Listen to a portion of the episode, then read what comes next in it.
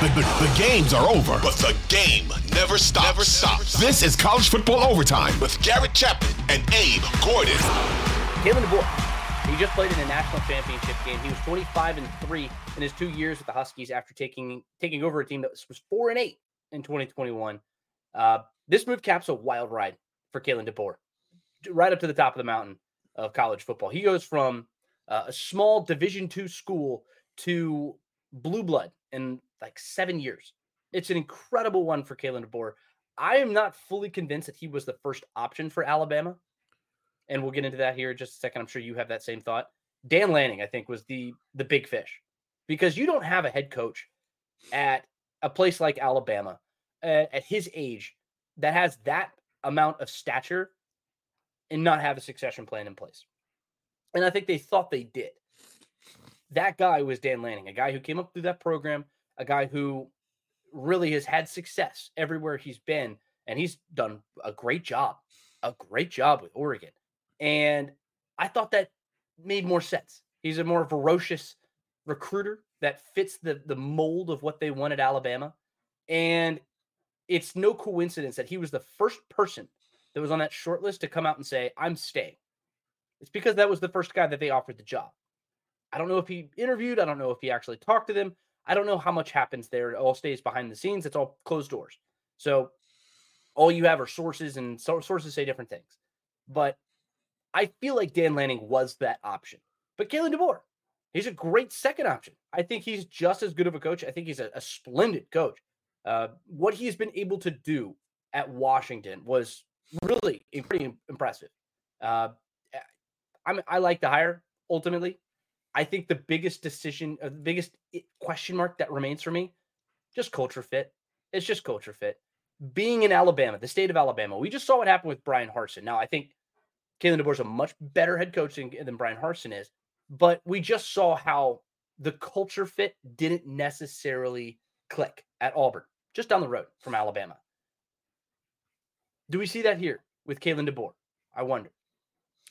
Yeah, I mean, you brought up some interesting things. Look, obviously, Dan Lanning was Plan A, um, and they had to fall back to Kalen DeBoer, who who I believe was Plan B. And I think they're very lucky that Plan B worked out because the ledge of where Lanning and Kalen DeBoer are viewed as, and and the next coach they would have had to talk to, um, w- would have been a pretty big drop off. Maybe not in terms of quality or ability, but just in terms of perception. Uh, and so it was important they did get DeBoer there. And and just uh, for those who are like uh, Kalen DeBoer, where did he come from? Uh, look, he's won at every level, and I think we've seen a number of coaches over a number of seasons at various stops that have proven if you can win low, you can win mid, you can win high. And I think teams, big schools, are getting a lot more comfortable hiring a guy like that uh, who who has done it. Um, we'll, we'll, get to the Washington carousel in a moment. I've got a name that's kind of similar that we'll see if that's on uh, the list for Washington and, and what they consider. Um, but yeah, th- this is an important hire. Look, Lanning made sense, right? He's got ties to Alabama, Nick Saban. He's got ties to Georgia, Kirby Smart, and the SEC in general. Certainly, it made sense. Certainly, he's got Oregon where they were as a top 10 team this year. Only two losses to a team that eventually played in the national championship game.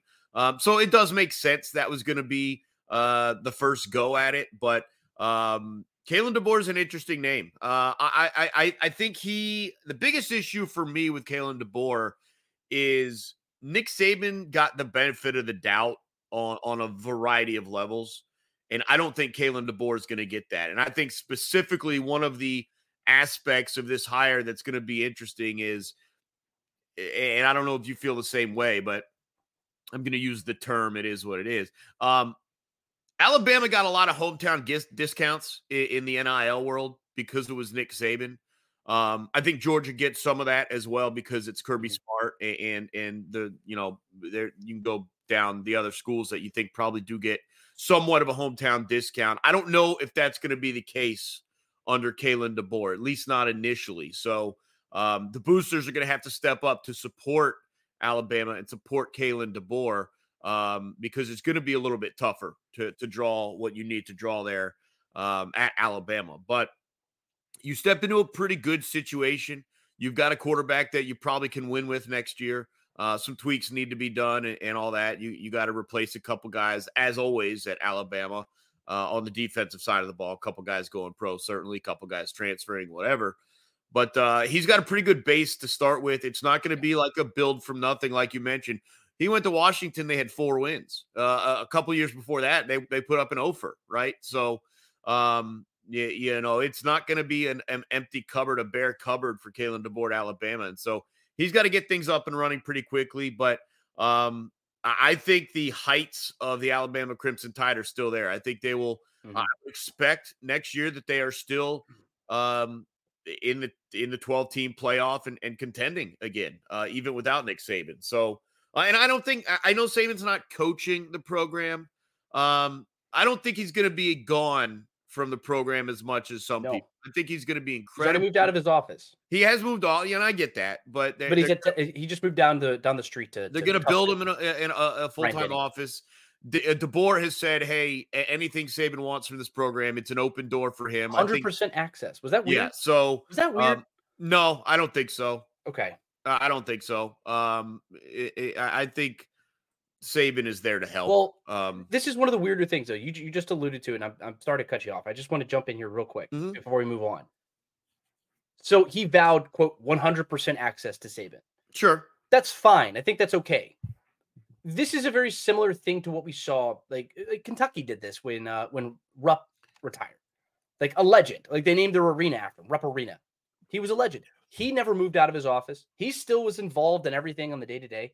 And I think that's kind of a it's dangerous. I think it's dangerous because at some level, I understand you're you're you're breaking away and you're having something that was, you know, it's hard to really encapsulate how important and meaningful Nick Saban was to that program. And maybe this is just for this year. Maybe this is just a, an excuse for him to come back if he wants to, if he misses it. And maybe this is just a nod to everything that he's ever done. But I think they need to be very careful. If Kalen, De- Kalen DeBoer needs to be allowed to come in here and do what Kalen DeBoer does. I, don't. I, I look. That's not going to be an issue. Nick oh, Saban. Oh, I, I, I, believe not. I mean, it, it, it's not going to be an issue. I think he's there to help. Uh, I don't think he's going to be criticizing game plans or how guys are used. I, I think he's there you there. never know how somebody's going to react. He's there to meet with recruits and help out with recruiting a little bit. Still, he's there to communicate with some of the boosters that he's dealt with before that DeBoer is new to. Connection wise, I think it's a big piece having him around that feeling, uh, that aura. Uh, I but I, I, agree with you. The the game day stuff, the on the field stuff is going to be all DeBoer, and I, I have no hesitation saying that Saban will be able to to to deal with that professionally um, and not be in the way. Yeah, and the bit number the number one thing, the number one thing for Kalen DeBoer in the next couple of days is roster retention. And we're going to get into that here on the College Football Overtime podcast when we get into our transfer note transfer portal news and notes a little bit down the line. Uh, so make sure you stick around to, to hear some of that. But ultimately, I think this was a great hire. I really like Kalen DeBoer. I think Kalen DeBoer is a hell of a coach, hell of a coach. Uh, but it's the new era of college football. I, I think that Nick Saban really retiring. I think this that he was the last of the old guard, in my opinion, and I think we've officially moved into this new era of college football. And whether or not Kirby Smart or, or guys like that take over the mantle, I, I, I we'll see. We'll see. We still got a, a, lot of football to play, and I know guys like Jim Harbaugh might have something to say about that. Uh, but again, we have more conversation with that here coming up in just a little bit. Uh, but my last comment on Nick Saban, just in general, because I was sick when uh, the announcement was made, and I, I didn't really have much of an opportunity to say much. Nick Saban to me was college football. That that really was what he was to to me, and it was a it, it's one of those things when when that announcement is made, you're gonna remember where you were, what you were doing. It's one of those consequential announcements, and he changed what success meant to college football. He did, and you look back at guys like Mark Richt. I grew up a Georgia fan, and I, and I think that was that was just what I did. And Mark Richt was my coach.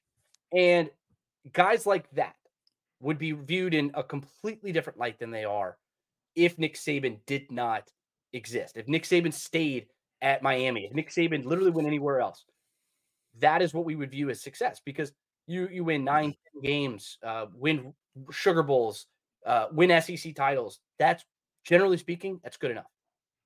And those are guys who go to the College Football Hall of Fame. Like Mark Richt is going to the College Football Hall of Fame. But the fact that I mean, Phillip Fulmer is another one of those guys. Do we look at Phillip Fulmer diff- differently if he doesn't have to run up against Nick Saban at the end of his career?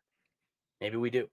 But Nick Saban changed what success meant at co- in college football. And maybe he polluted it. Maybe he, he changed it for the, the worse. But, uh, you know, it, it's just the nature of college football. That's where we are now. And that is because of Nick Saban. He's the most consequential person of the last 40 years in this sport. And I, am thrilled that I was able to, to cover him and talk about him right here. Uh, and it was just a lot of fun. A lot of fun. Yeah, I look at Nick Saban's legacy a little bit different than than how you're bringing it up. And what I mean to say is um, there are a lot of very good football coaches in the world of college football. Mm-hmm. Um, but but college football for Nick Saban was not just about coaching teams and winning games. He, it was very instrumental and important to Saban that he helped young men grow. And there are a number of coaches who do that at a high level and maybe don't win as much as Saban. There are a number of coaches who maybe win as much as Saban, well, not quite as much, but you know what I mean. Um, but maybe don't uh, put the significance and importance of growth and development and maturity uh, upon their team. I, I think there's a great balance for Saban, and you hear the the former players or his his coaches, assistants that have talked about the impact he had not on their football careers but on their lives. And that's a very big difference to to note is this wasn't just a guy who who made them uh, a different type of player. He made mm. these the, these whether it's again his assistant coaches or the players that he coached, he made them different as men, as people. Um, and I think that's important to when you look back at the legacy of Saban, the sheer number of people that he's helped over the course of, as you mentioned, it 30, 40 years. Um, not not every good coach in college football can say that. Yeah, uh, I think Saban proudly can. I think it's an important um, aspect, and I think it does kind of um, change how you view the legacy. Um, it, it wasn't just um, a guy, yeah, he could win, but he was an a hole. He was mean. He uh, had a bottom line, and that's all that mattered. No, I, I, despite the winning, despite the championships, uh, I do think something mattered more to Saban mm-hmm. than winning at all costs. Um, and, that's how he helped other humans, and I think that's yeah. important to note. Um, it's just if you're looking, if you need a separator, um, that that that's the special part of Nick Saban to me. I actually I, I, love that. I completely agree. I mean, he's he's he's the most consequential coach. Uh, he changed what it meant to to to be a coach in college football, and he was a, he was a there's a reason he's the goat. Like, you know, it's there's a very good reason that he has that mantle, and it's going to be one that that's not going to be challenged. I think for a very long time, if ever. Um, I mean, he won at the highest level. He developed at the highest level. He recruited at the highest level he did everything the right way. And I'm just, yeah, I mean, it's, it's hard to believe it's over because he was he was college football to me.